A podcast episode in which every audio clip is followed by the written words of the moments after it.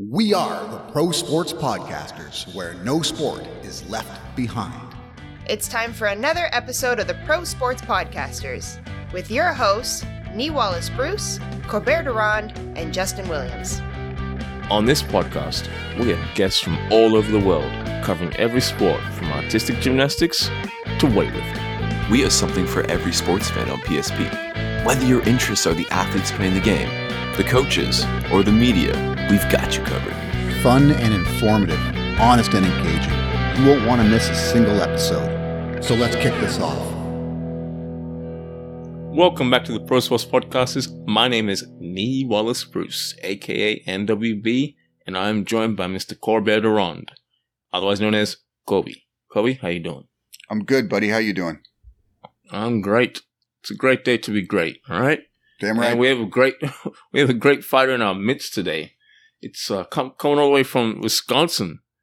It's El Matador. It's Emmanuel Sanchez from the Bellator. How you doing, Emmanuel? Doing great, brother. How about you guys? We're good. We're just north of the border in Toronto, but we saw you throwing down recently at Bellator.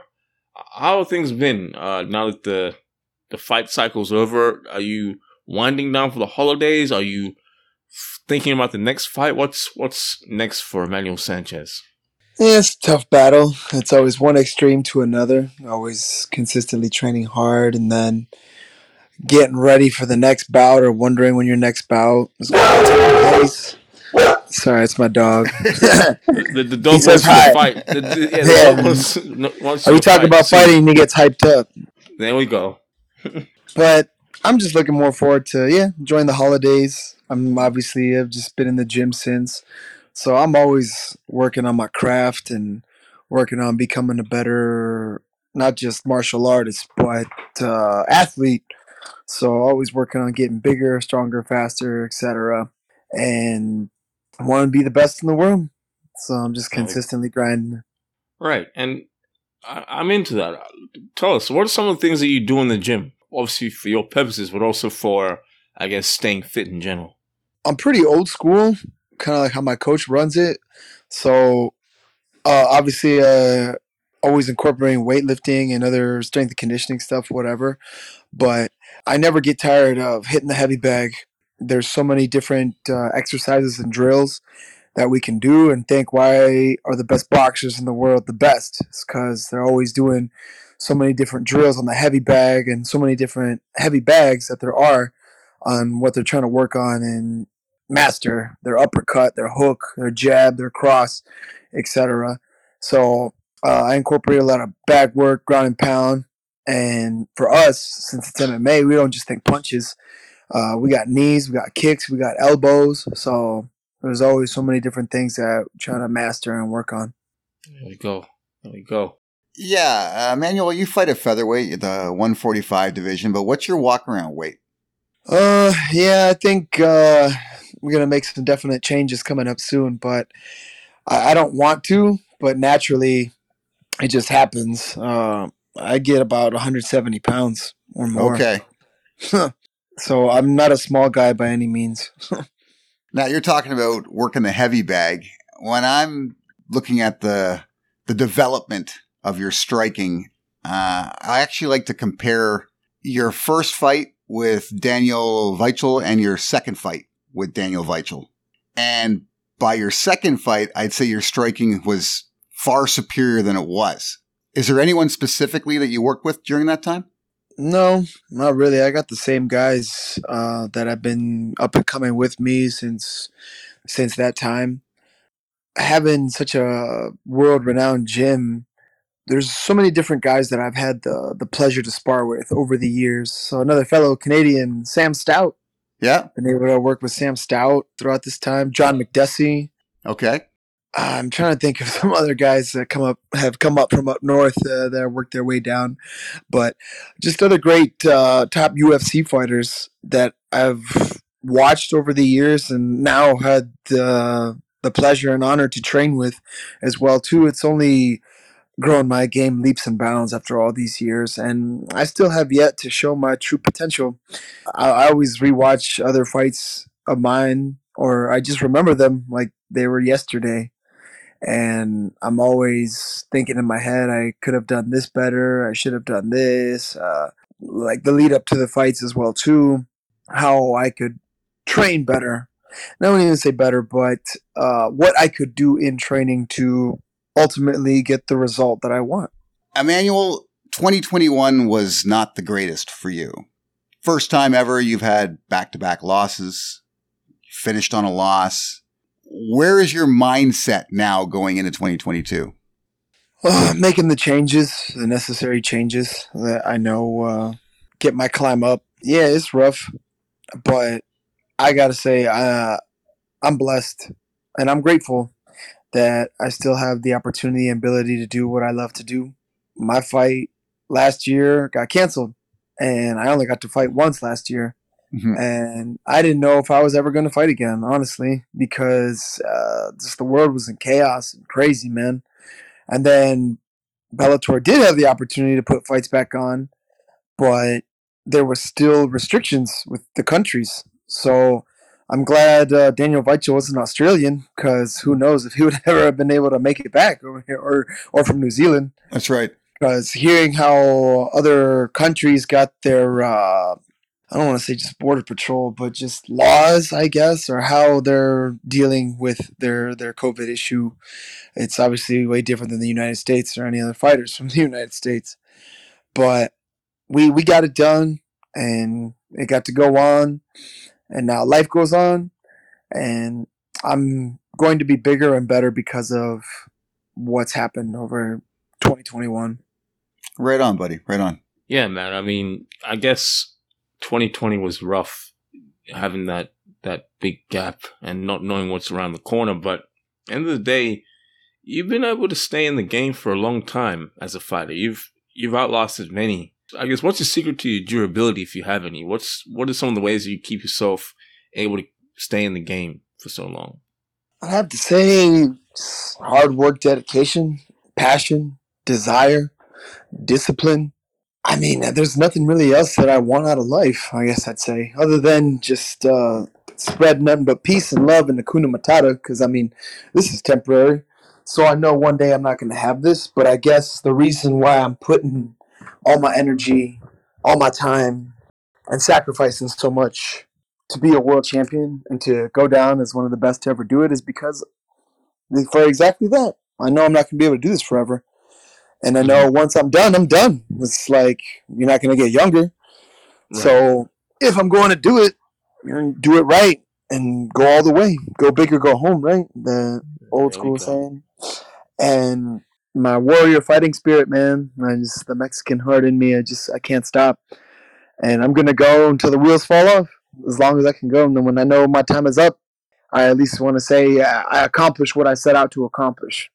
Be one of the the greatest to ever do it, and be a world champion.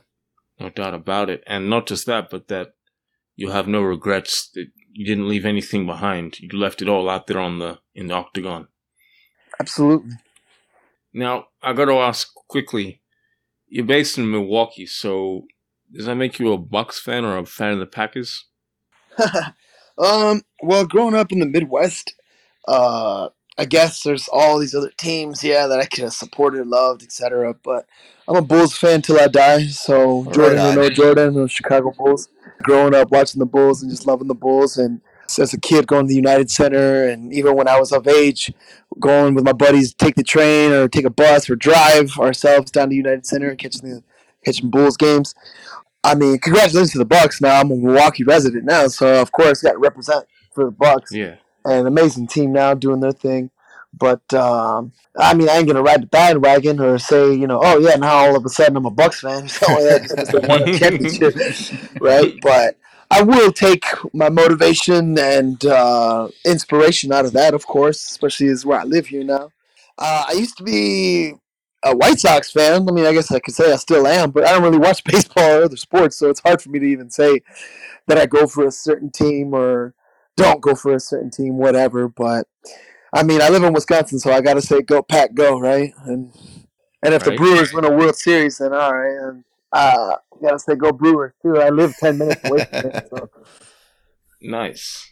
Nice, nice. Yeah, the Brewers will come good. Yelich, Yelich should be. I feel like the lockout might might help him a little bit if if they start late, but we'll see.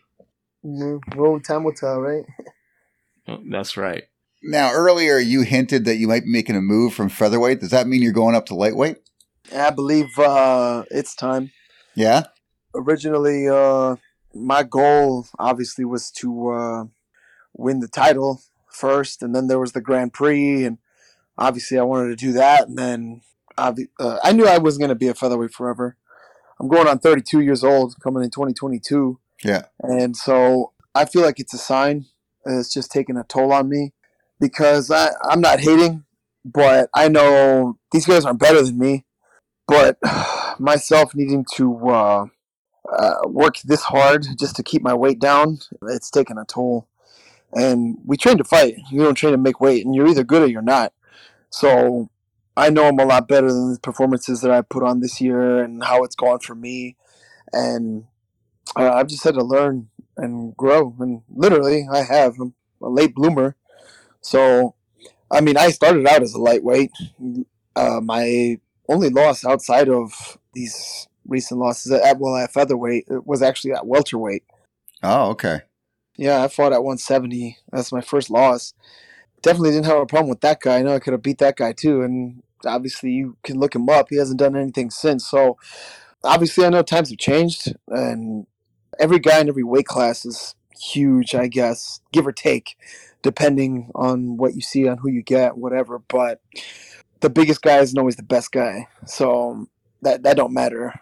I mean, a lot of people could probably say, "Oh, why not drop a weight class?" But my coach is one of the best coaches in the world. Yeah, I believe the best, and he knows, and he's fought at many different weight classes as well too, and fought with other fighters as well too, and coached other fighters to world championships, and he knows when it's not going well, and there's a reason why. You can see. I mean, look at Cody Garbrandt. I, I love him. I'm a fan. I've trained with him before, and he's. Uh, I think he's a badass. But him dropping down to flyweight, I think he thought perhaps that his power would transfer over to knocking out flyweights easier, and it showed it didn't. Yeah, it killed him. Aldo at 35 is a monster. I don't know. He's a freak, still unable to do it. But have you noticed that Aldo hasn't dropped anybody or low kicked as much and stopped guys? That's right. Yeah, so it uh, it takes a toll, man. like it definitely takes a toll, and we'll look at well from what we've seen from guys who go up. I mean, look at this past weekend, Dustin Poirier and Charles Oliveira, two guys who fought at 145 before, and look how amazing they've looked throughout their run. Now, I don't think it's the end for Dustin as well by any means either. Uh, anything can happen. I mean, Justin Gaethje could go out and beat Charles Oliveira, and Poirier has a win over Justin Gaethje, so we could see another one uh, going with that. That's right. There's so many different, uh, obviously, things that could happen over the years. So I, I definitely believe Dustin Poirier has the ability and opportunity. We'll we'll get the opportunity to uh, get that strap over him as well too, because so, he's a great fighter, as well as all these other guys that are up there too. So given whatever weight class division, you see when guys uh, strive their best. I mean, uh, like Nate Diaz at 170.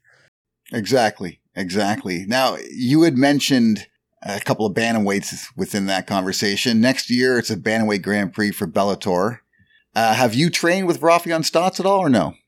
So I've been on since the beginning with Raufeon. I believe he came to Roufusport when he when as soon as he finished college wrestling. Actually, he uh, and wanted to get into MMA.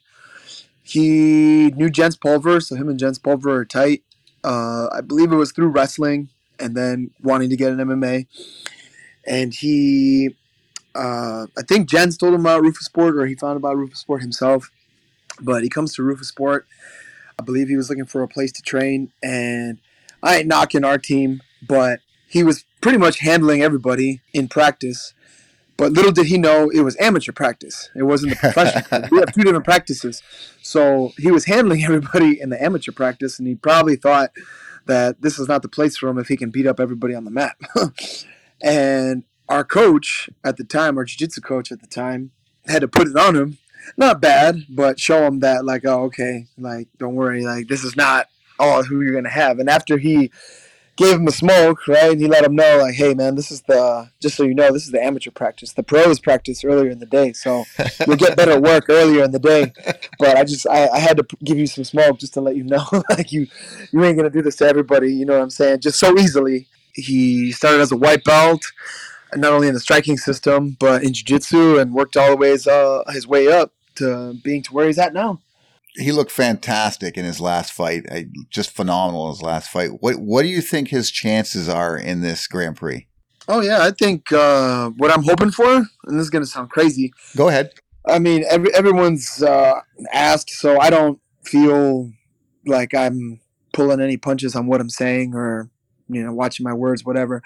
But obviously, Sergio being the champion and them being teammates, and even though he he moved, he he moved because he wanted to be closer to the family. All his aunts, uncles, grandma, grandpa, everybody, they're down in Texas, yeah. and his wife's family as well too in Texas. So given COVID, business, obviously they hate the cold up here too. In the Midwest cold, it sucks.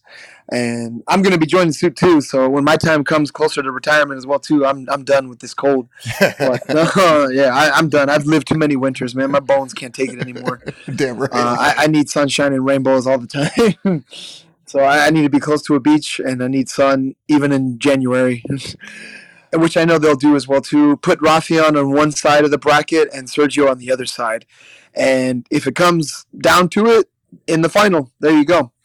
One of the uh, the greatest advice I ever got from another fighter was if you're going to fight a teammate or someone who's close to you that you train with, it better be for a world title and a lot of money. So them meeting in the final, there you go. You get the, the best of both worlds. Yeah, hundred percent. And and that's it's to me, it's quite likely. To be honest, it's very likely.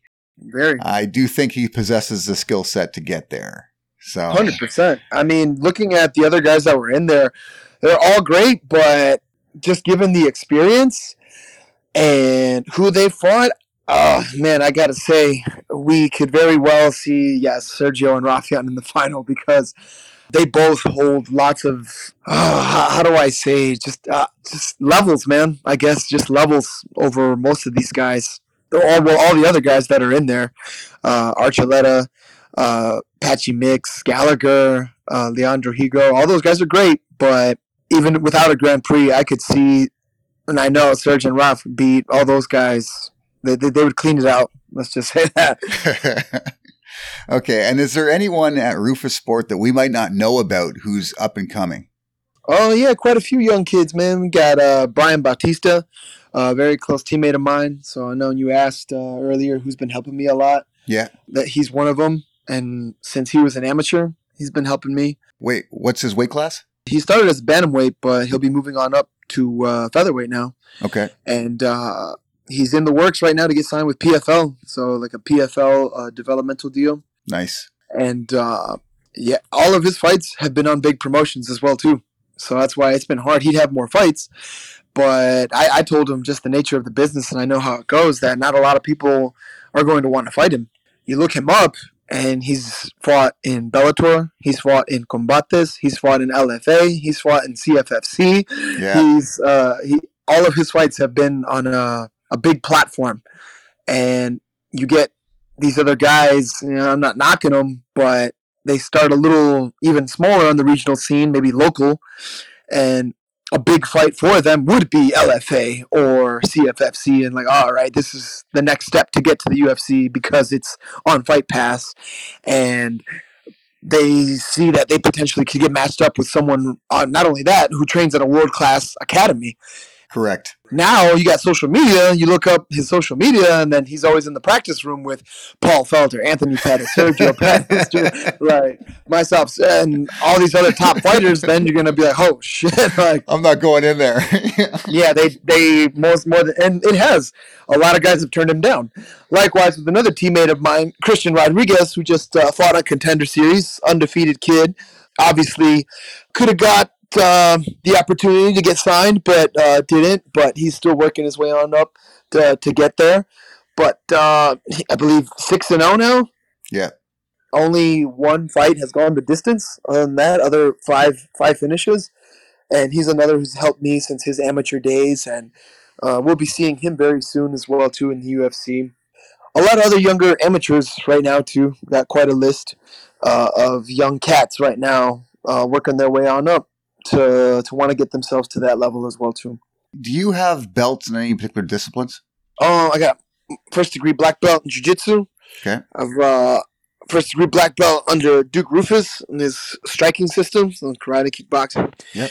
And I would take up or want to get a belt in judo or so many other disciplines, but it's so hard because I would have to go to another school, I guess, or another dojo, and have to work with so many other people. So thankfully, we kind of just have like our own, obviously, sambo mixed martial arts striking system here, and uh, I'm always working on things to get better at my craft. So obviously, Muay Thai clinching, uh, wrestling, grappling. And this is a wrestling country, so the Midwest itself, we have nothing Big, but Big high level wrestlers. Yeah. Yeah. from everywhere.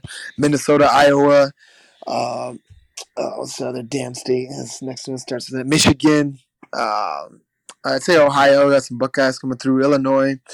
Uh, and obviously here in Wisconsin, all throughout the state, there's always uh, great high level guys that are here to uh, NCAA, uh, Division One, Division Two, Division Three champs. So the list goes on and on and on. So I, I, I lack nothing here. I'm always learning and getting better from all these different guys that I'm able to work with.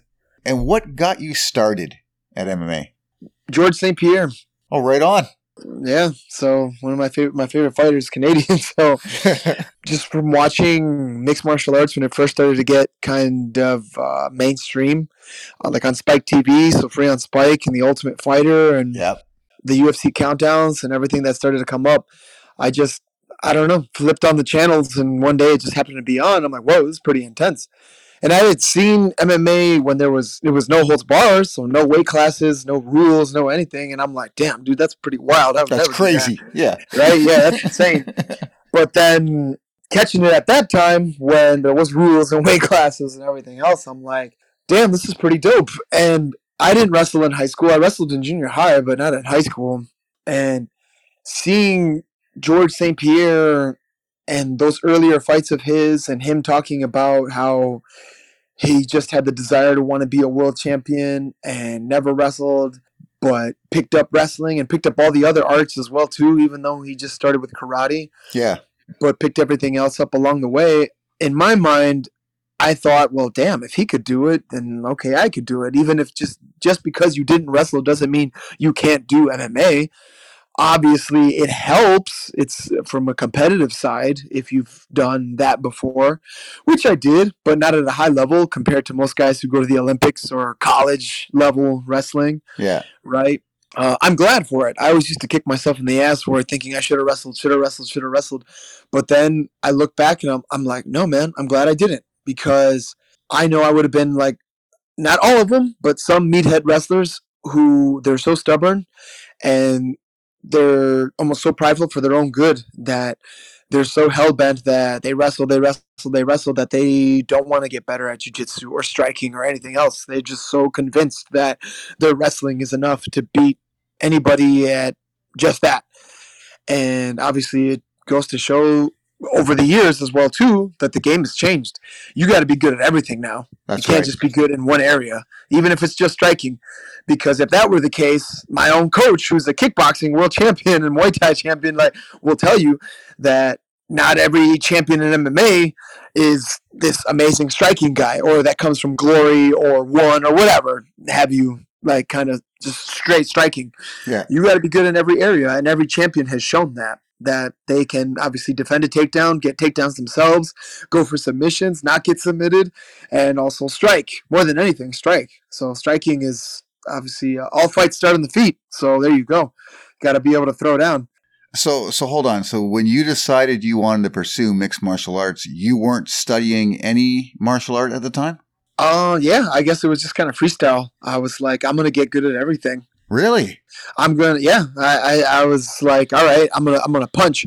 I would watch fights, and I would be like, all right, damn, they can do that to you. They can do some crazy spinning kick that comes from taekwondo or karate or some other striking art or capoeira. I'm like, all right, damn. Not only do I want to learn how to do that to get people with that, but also to not have it happen to you. Correct. Knowing that they, they can do that to you, I'm like, wow, they're going to try to do a rolling leg lock. They're going to try to do this crazy kind of takedown or this crazy punch, whatever it may be. I'm going to do everything in my power to learn that, to get really good at that, and also so that never happens to me. And I'm so glad that I, I guess, started that way. And that's what I saw from George.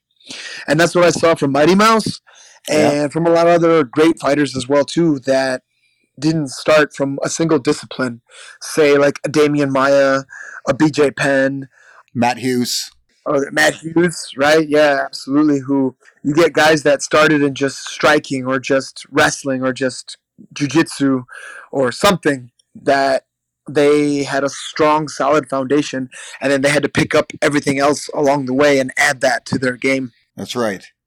Sometimes you've seen guys be able to work, like make it work for them in their favor and for their game, and guys, like I said, too stubborn for their own good, never wanted to pick anything up and get better and want to knock guys out. I, I feel like Mighty Mouse is a perfect example of this, and George as well too, Anderson, yeah. that being so good uh, everywhere that they, they wanted to win and dominate no matter what, no matter where it was. So if we're clinching, I, I'm going to beat you in the clinch. If we're wrestling, I'm going to beat you in the wrestling department. If we're on the ground, I'm going to be on top, whooping your ass, getting the choke, yeah. doing whatever it takes to do that. If I'm on bottom, I'm gonna be fighting off my back, throwing elbows off my back like Anderson, Miguel Torres, right? Hunting for submissions or scrambling to get back up. Everything, everywhere and that's how my coach Duke Roufus instill, instills in us too. Uh, the reason the U.S. military has the best military is that we're not just good, right, in the Air Force. We're good in the water. We're good on land. We're good in outer space. We're everywhere. So uh, all the branches of the military, right, we want to dominate. So he sees that in MMA. Okay. That in every area, go out there and dominate we don't necessarily have days where like oh wow it's just wrestling day it's just jiu-jitsu day it's just boxing day it's just this day we're always working our whole mma game so every day even if it is like oh, okay the focus is boxing it's boxing for mma if the focus is taekwondo because we're doing some spinning kicks or some other axe kicks some other more traditional style kicks we still want to be thinking mma we don't want to get taken down that easy we don't want to leave ourselves open for leg kicks. Yeah, yeah. I think I think that's something that actually gets missed a lot is that there is sort of a a blend of a particular style, but then adapting that style specifically to mixed martial arts. It it isn't just the same when it comes down to it. Eh, you can be a kickboxer, but kickboxing for MMA is a little bit different. You can be a wrestler, but wrestling for MMA is a little bit different. So that's something that I think the average fan doesn't really see that often. No, hundred percent. And you make it sound this way. I got to be certain. Did you start with Rufus Sport? I did not actually. I uh, started on my own. I um, I I stumbled upon a karate dojo. Okay. And there was a gentleman who just knew people, I guess, in the MMA world, and had the opportunity to get fights. And it was kind of just like a group of guys eventually who would just come in and say, "Hey, we want to fight MMA too." And so we basically just freestyled MMA training. And so I think the biggest thing that I gained from that was uh, just be scrappy, I guess, that it, it's a fight. I, I'm not concerned with how good their wrestling is or jujitsu is or striking is. I'm just gonna go out and whip that ass. like, uh, at the end of the day, that's that's what it is. I think too many times, and it, it's just because the sport has grown so much, so it, it, it happens. People get so hyped up with all the pre-fight, I guess, stats when two fighters, male or female, in any weight class, gets announced, or the lead up to it in the pay-per-view, whatever, the trash talk, the the humbleness, whatever it may be. Yeah. And fans and commentators and other MMA media websites, whatever, I feel they'll interview the fighter and they have their picks and they have their opinions. And that goes for any fan who buys the pay per view or anyone who's just wherever, whatever bar they go out to and watch it. Every, everyone's got their own opinion. Of course. And everyone's got their own idea of what they think is going to happen. The, uh, oh, on paper, this guy's a better wrestler. Oh, well, on paper, this guy has more knockouts. Oh, well, have you seen this person's last fight? Have you seen that person's fight five years ago? Whatever. Right. And, and I think a perfect one is like this one recently with Charles and Dustin. You Yeah. just didn't know what you were going to get. So when I when I watched it, and I was with my friends, and they they, they watch MMA, but they're not I guess hardcore MMA fans unless they're watching me because they support me, which you know I love them for. So it's not like they're not like football. I'm watching both these guys walk out. Anyone watching can make their assumption like or their bets.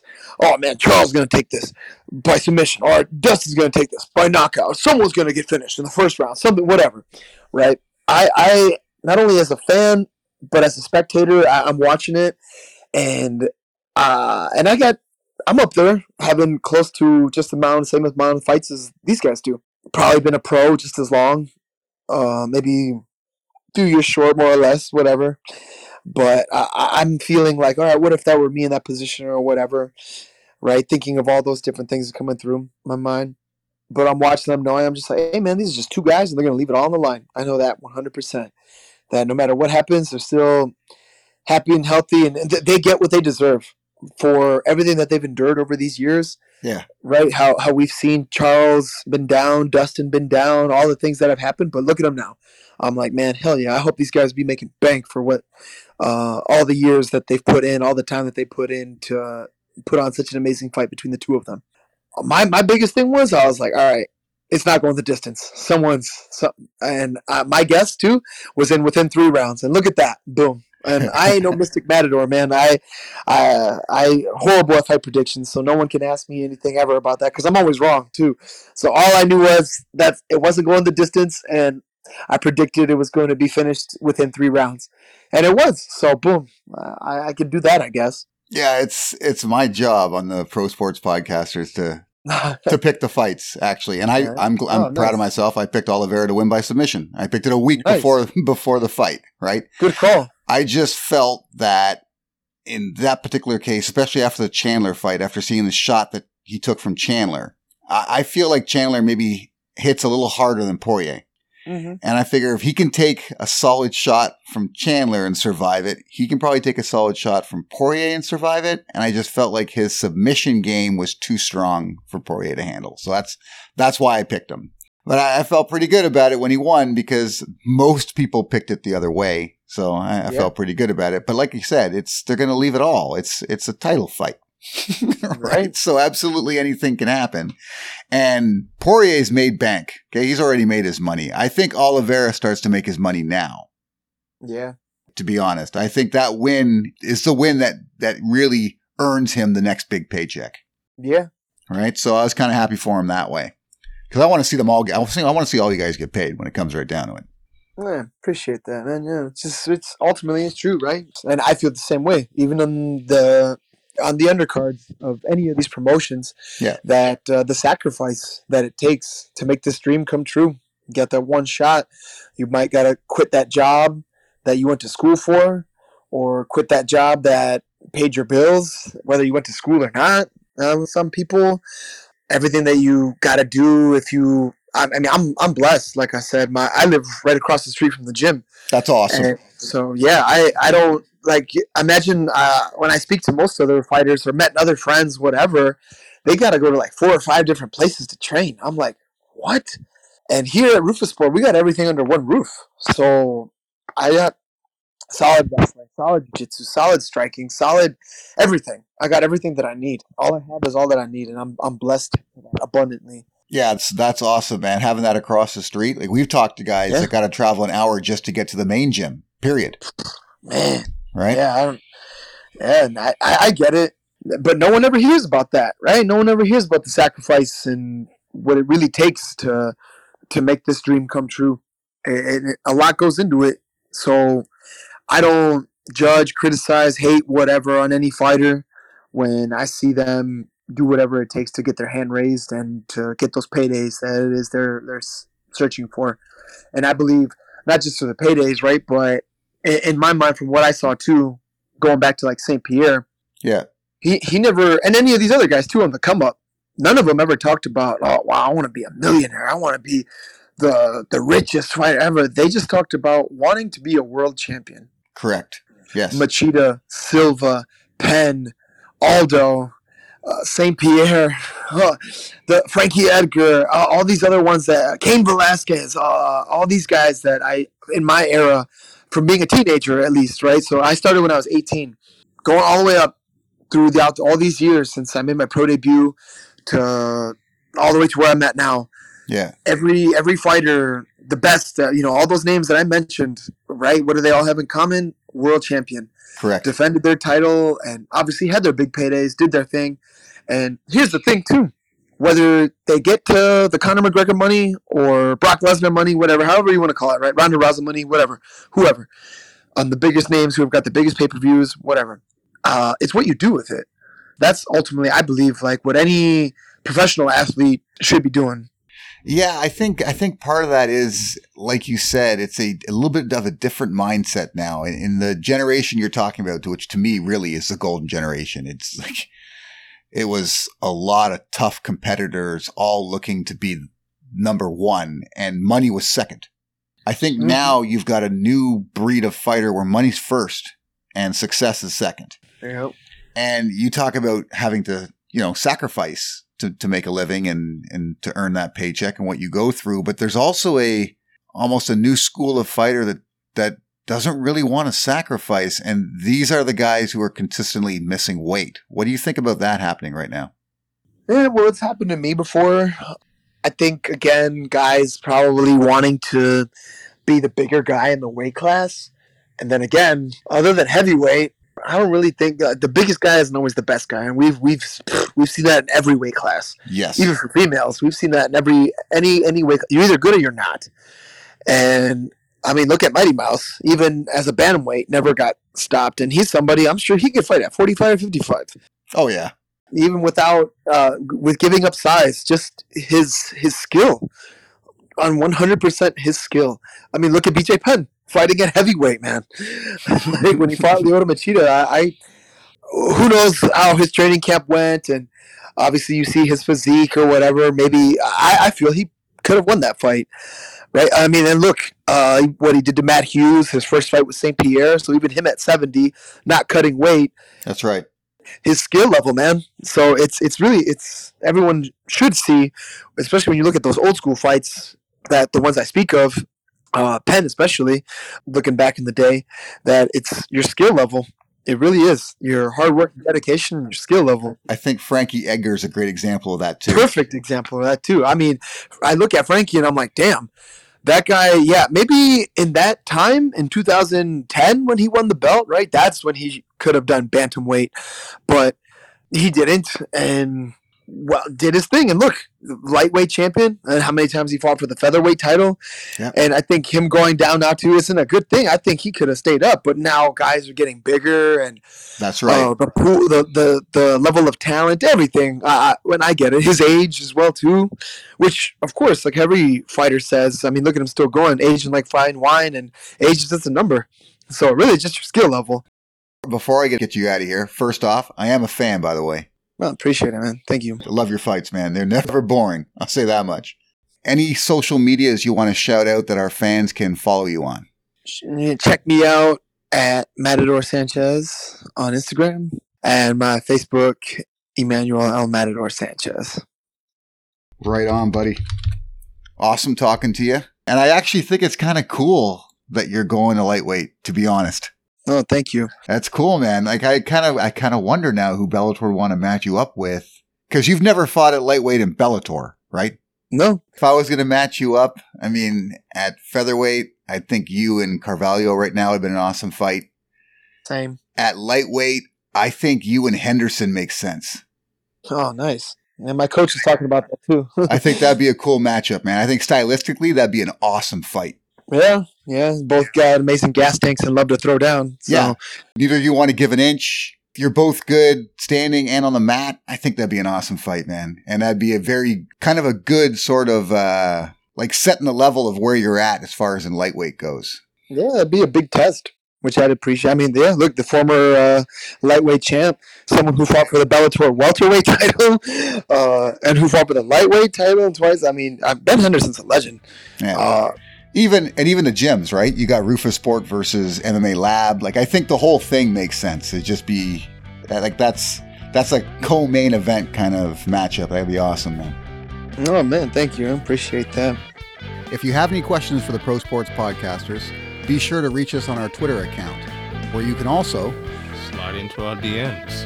and catch the latest snippets, dirt, and other exclusive things that we will tweet check us out at P Podcasters on Twitter.